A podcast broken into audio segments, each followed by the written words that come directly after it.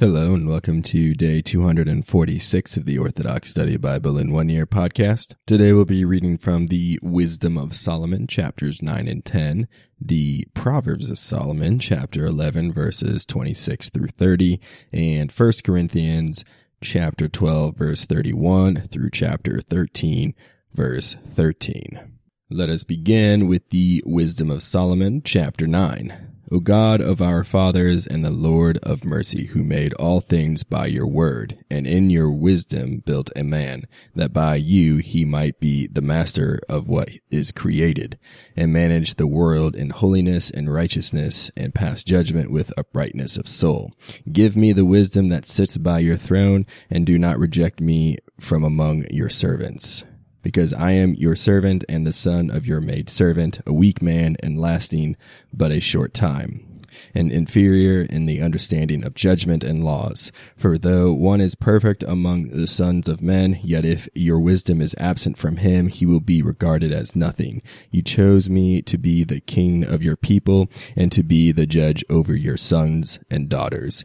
You gave command to build a temple on your holy mountain and an altar in the city of your habitation, a copy of your holy tabernacle which you prepared from the beginning.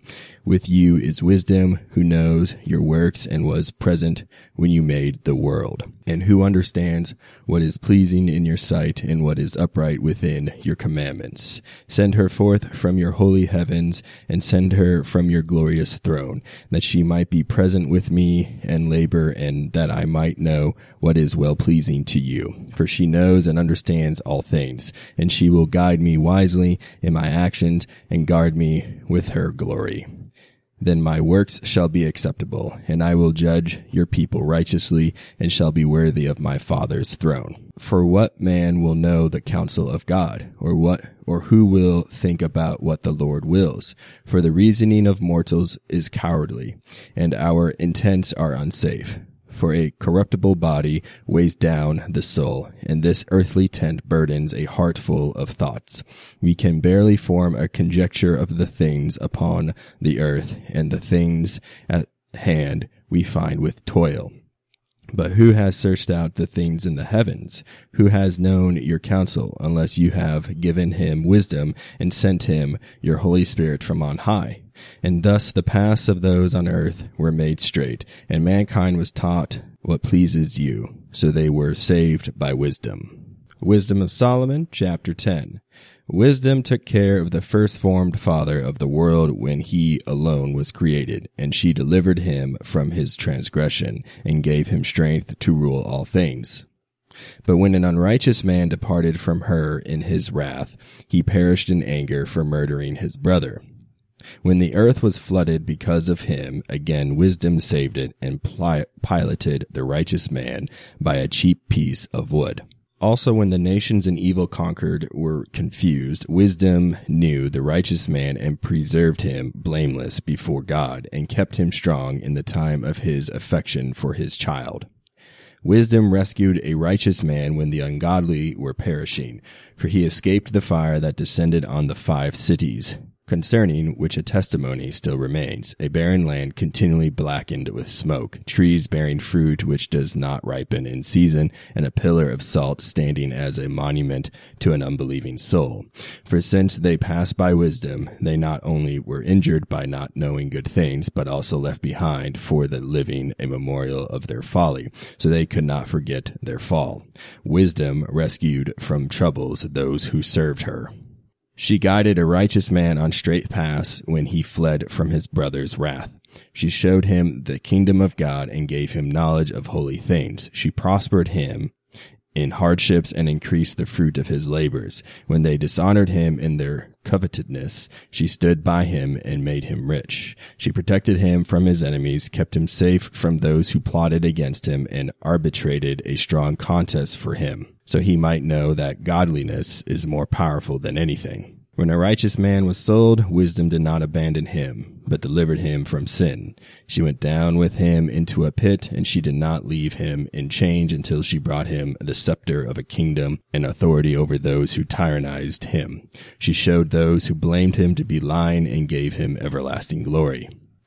She delivered a holy people and a blameless seed from a nation of oppressors. She entered the soul of a servant of the Lord and oppressed fearful kings with signs and wonders. She gave to holy men the rewards of their labors. She guided them in a marvelous way and became for them a shelter by day and a flame of stars by night. She carried them across the Red Sea and led them through deep water. But she drowned their enemies and cast them up from the depth of the abyss. Therefore the righteous stripped the ungodly, and they sang, O Lord, to your holy name and praise with one accord, your defending hand. Because wisdom opened the mouth of the dumb and made the tongues of the infants speak clearly. Proverbs of Solomon, chapter 11, verse 26. He who plans good things seeks good grace, but he who seeks evil, it will capture him. He who trusts in riches this man will fall, but he who helps the righteous, this man will rise.